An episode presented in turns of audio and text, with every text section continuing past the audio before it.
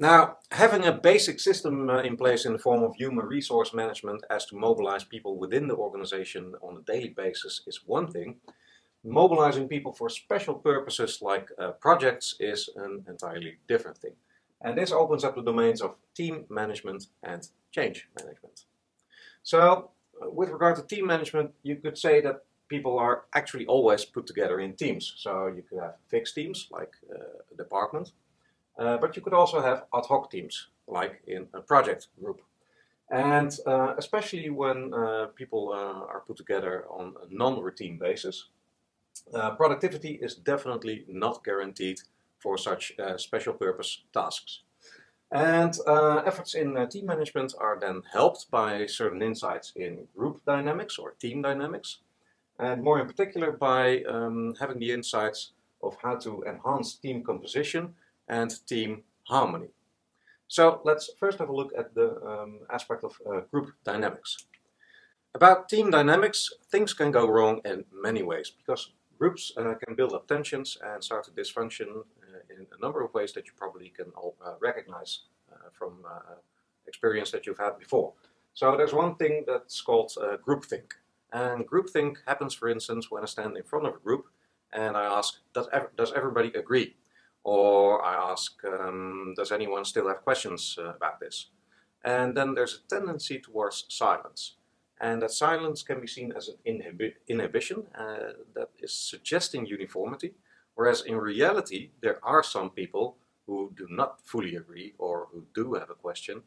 But since people have a tendency to avoid conflict or to avoid tension in the open, they will choose silence over speaking up. Another thing that can go wrong is the dominant versus the introvert voices. So some people are very explicit in speaking up, and that can easily overshadow other people who are less expressive and think, okay, well, if he's saying it, fine. I have my own thoughts about it, but okay, never mind. And that leads to neglect of relevant people and relevant thoughts. Then there's the option of spoken versus unspoken matters, and that is a little bit different than dominant versus introvert voices, because obviously you talk about certain things, but then there's a whole domain of implicit messages, so messages between the lines, and that could be about implicit accusations or latent threats about what will happen if somebody does not do something. So that's everything that is felt but not said. Then within teams there can also be, for instance, role unclarity because of responsibilities that partially overlap. And that means that it becomes blurry who should do what and that you get attention in that. Also, there could be a difference in preferences regarding options that a team has. For instance, if a team should try to solve some problem, then there are different options to solve the problem, and with different people you get different preferences regarding the options, and that impacts cohesion. You can also see that some people have a stronger drive than others to accomplish certain things, and you could say, yeah, well, that doesn't really matter, right? Because then the one is more driven and the other is relatively indifferent. But especially the ones who are more driven tend to do more for the project, and they become infuriated by the ones who are indifferent because they tend to do less about it. And there could be a difference in common versus individual interests in the goals of the group and the goals that individuals may have, and that may induce trust issues. So an awful lot can go wrong with teams. Now, luckily, a great many resolutions have been developed. So there are four main categories that you may think of. And the idea is not that we address them all in detail, but that you at least know of the four categories. So the one is that you can work on cohesion of the group. And a couple of things that you can do here is to improve the team composition, that you can work on team building, and that you could do, for instance, group assessments and give group rewards. So all of that develops cohesion. You could also set feedback tasks as an explicit part of the work. So you have to define what the work within a company is. And you could define that giving feedback is one of the tasks that need to be done. So you could do that in form of, for instance, cross-assessments. So that people start assessing each other's performance. Or you could formalize the role of the devil's advocate. So that people have to think in a negative and critical way about somebody's suggestions. Yeah? And if that is a formal task, then everybody expects that this criticism will come. Or rather the other way around, you can set it as a task that everybody should give constructive feedback to the other. So do not complain about somebody else, but give constructive feedback. So translate your complaint into what somebody else could do better. A third thing that you could do is that you facilitate speaking up and you facilitate discussion. So here you can, for instance, make use of Holacracy protocols. Holacracy is a set of guidelines that we've seen in the module lab organization design, more in particular guidelines for modern design. And Holacracy is a system that has developed an extensive sort of manual or set of guidelines to facilitate that everybody does their say. Or you could do group coaching to facilitate that. And a fourth group of things that you can do is to develop ways of inclusion. So there are a number of techniques for that. So for instance, you have the group problem solving technique, or you have the deep democracy technique, or even more complicated, based on systems thinking, the Syntegrity technique. And those are also protocols that ensure that everybody is included in terms of contributing their thoughts. So there's quite a lot that you can do to counter all of the potential negative things happening within groups. Now, having seen the many things that can go wrong with groups, you can see that all these natural individual differences reveal two very notorious challenges regarding teams. And that is about getting the right mix of people in the first place, as to optimize productivity upfront, and maintaining harmony as not to damage productivity on the go. And here models can help again, because they can highlight certain things about people that may help to create understanding within the team. And three popular models are de Bono, Belbin, and MBTI. And de Bono is about thought differences. So that helps to understand each other's thought types. For instance, the one thinks in a very positive way by nature, whereas the other thinks in a very critical way by nature. The second one is Belbin, and that says that you should get to a mix of different behavioral drives. The drive to think, to act, or to socialize. And then there's MBTI, and that sets out for getting to a mix of properly combining personality types. And there are 16 types. So let's have a look at all the three models in a little bit more detail. First, there is de Bono with his 6 thinking hats. And he categorized different types of thinking in 6 different clusters. And he gave them colors. So you have white thinking, red thinking, yellow thinking, black, green, and blue thinking. And that stands for a specific type of thinking, like the white hat is about data and information. So really fact-driven type of thinking. Red, as you may expect, is all about feelings and emotions. Green is about creativity. Black is about critical thinking. Now, de Bono says it may be the case that we are predisposed to think in these styles, but our brains are not hardwired that way. And that means that we have the flexibility to think in any style we want, even though we have a natural tendency towards the one or the other. And what you can do with that is that you can, for instance, get the group together. Let them sit around the table, and in the middle of the group, on the table, is the project as a topic of discussion.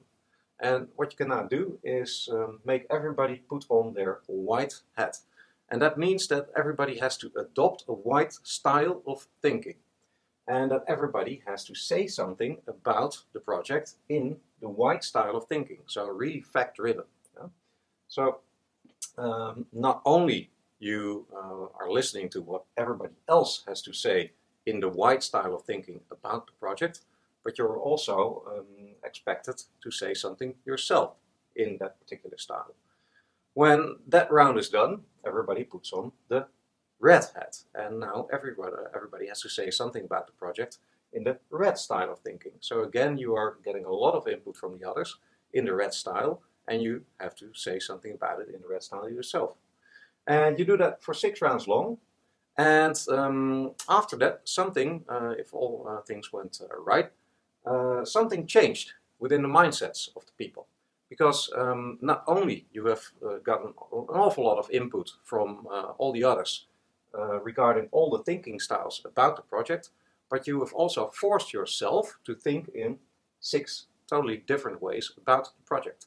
So if you now meet a project member who is inclined to think in a black way about the project, whereas you tend to think in the white or the blue way, then at least you can understand the thought differences and perhaps even appreciate them, because everybody has their own role in terms of contributing to the project and having his or her particular mindset about that. And because of this exercise, you have exploded your own ways of thinking about the project, and you can appreciate how others think about it. So that is the use of de Bono. Then there's Belbin, and Belbin departs from the fact that people have different behavioral preferences. So you have people who primarily like to think, people who primarily like to act, and people who primarily like to socialize. Within those 3 main categories there are some subcategories, but they don't really matter right now for the explanation. Because Belbin says that you need to get to the best possible mix of people. And what is the right mix? Should it be 1 on 1 on 1? Well, no, that depends on the type of project. So if your project is a trajectory of strategy development, then you may want to make use of thinkers a little bit more. Once you get into a certain implementation phase, then you may want to include a little bit more of the doers. And when your project is all about relating to external stakeholders, then you may want to include a little bit more of the people. So it really depends on the type of project that you need to base your team composition on. But in all cases, it is likely that it makes sense to have a bit of all of them, but with the emphasis on a particular category based on the background of the project. So that is Belbin.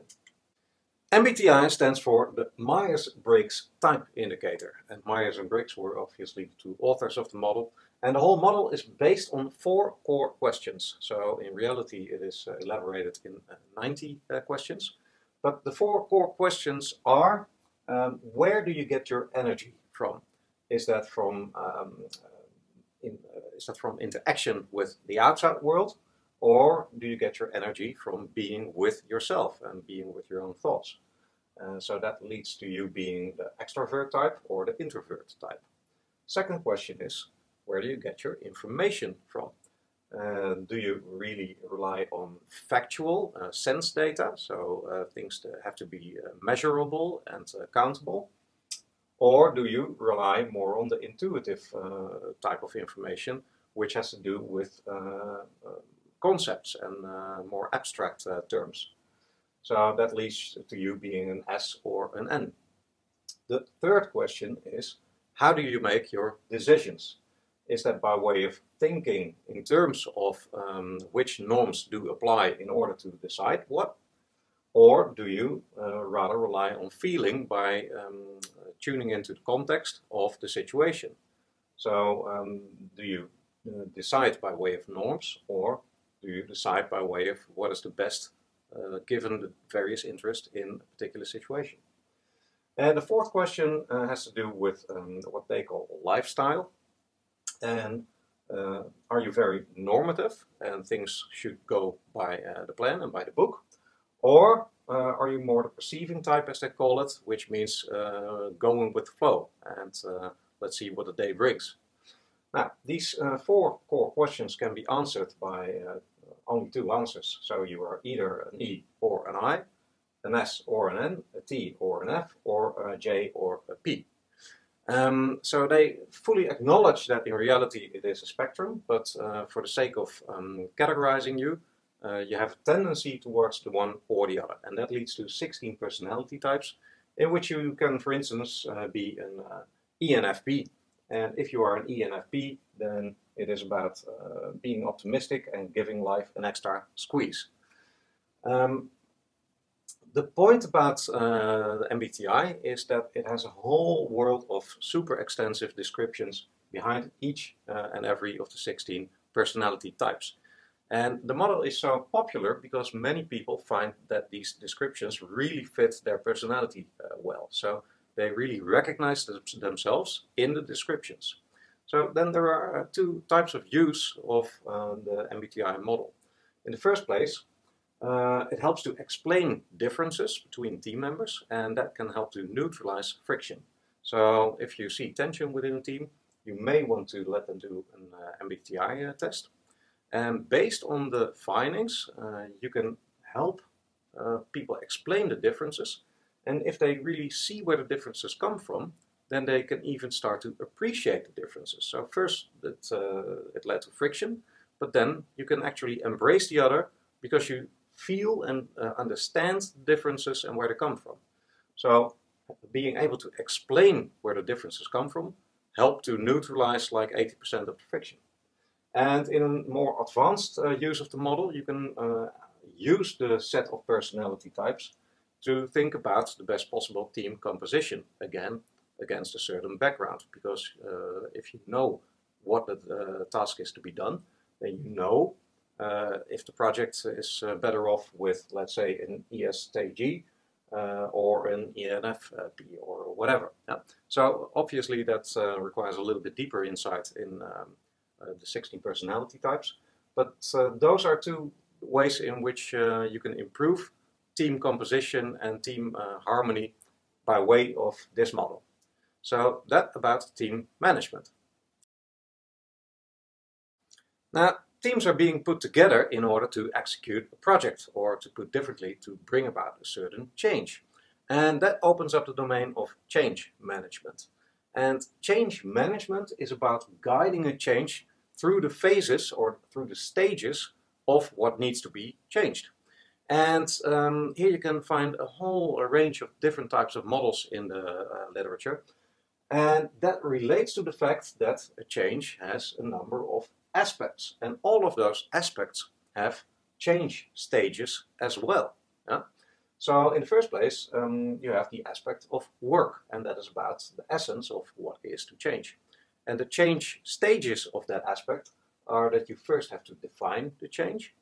Then you have to prepare everything for it, then you have to change, and then you have to sustain the newly created situation. So far, so good. But reality is a little bit more complex, because there is also an aspect of understanding. Because the change plan requires people to understand what they have to do and where it should lead to. And that also has a number of change stages. So first people are unaware because there's nothing going on yet. Then you make them aware of a certain change plan. Then you have to induce that understanding so that they fully understand it. Then they will support it and then they can act on it. But then yet again, reality was a little bit more difficult than that, because there's also an aspect of interests. Because the change may not be in line with the interests of a participant in the project. So here it is not a question of stages, but a matter of different possible situations, which can be that the overall cause is supported or not, and that the self-interest of a participant is served or not. But even if it is served, reality is yet a little bit more difficult than that, because there's also an aspect of team dynamics. And interaction can entail its own turbulence, because, well, you've seen what can go wrong with team dynamics. So there you have a model that teams will generally go through four phases: forming, storming, norming, and performing. So first they have to come together in some way. then you can expect them to start a fight. Then they will start norming things and create cohesion again, only then to be able to perform. But even then, reality is a little bit more difficult than that, because there's also an aspect of emotions. So people can be reluctant in the face of drawbacks in any stage or aspect of what we've seen earlier. So that entails its own dynamics in terms of phases that somebody may have to go through. Because first somebody is satisfied, that is the same as being unaware here, because there is nothing going on. Then they start feeling discomfort, because they feel that the change is coming. Then they start feeling anxiety, even hostility, moving to apathy, slow acceptance, and in the end satisfaction again with the new situation. Now, and all of these possible stages of all these different potential aspects of the work to be done means that you as a change manager have to have a very sharp radar and antenna for what is going on with regard to which aspect and which transformation stage. So what do you have to do then as a change manager? Well, you have to start monitoring all of these aspects and all the potential transformation stages that these aspects may need to go through. So with regard to the work, define it well, prepare it well, and facilitate the change with care. With regard to the aspect of understanding, explain the whole rationale of the project, explain the plan in detail, and explain roles and tasks and expectations from that particular participant. With regard to the aspect of interests, make sure that the project's goals align with the participant's goals. So you can even build in a kind of self-interest for the participant if you include a reward for working well on the project. Monitor the aspect of team dynamics. So prepare for and facilitate all the four phases of forming, storming, norming, and performing. And with regard to the aspect of emotion, you have to develop a sensitivity for whether a bad mood that is counterproductive for the project relates to, for instance, ill-defined work, or bad understanding of the roles and the expectations, or something that has to do with interests, or with turbulence in the team dynamics, or whatever it could be that causes the counterproductive mood. So as a change manager, develop an awareness for all of these aspects and all the phases that they need to go through. And that is most of what there is to say about mobilizing people in the context of a change. So we have talked about team dynamics and the many things that can go wrong there, but also the four types of activities that you can do in order to repair that. We've talked about thinking about team composition and inducing team harmony by way of three different models. And we have looked at change management, which was about juggling all these different aspects and the transformation stages that may be relevant here. And that is everything about mobilizing people in the context of a special purpose or a special task.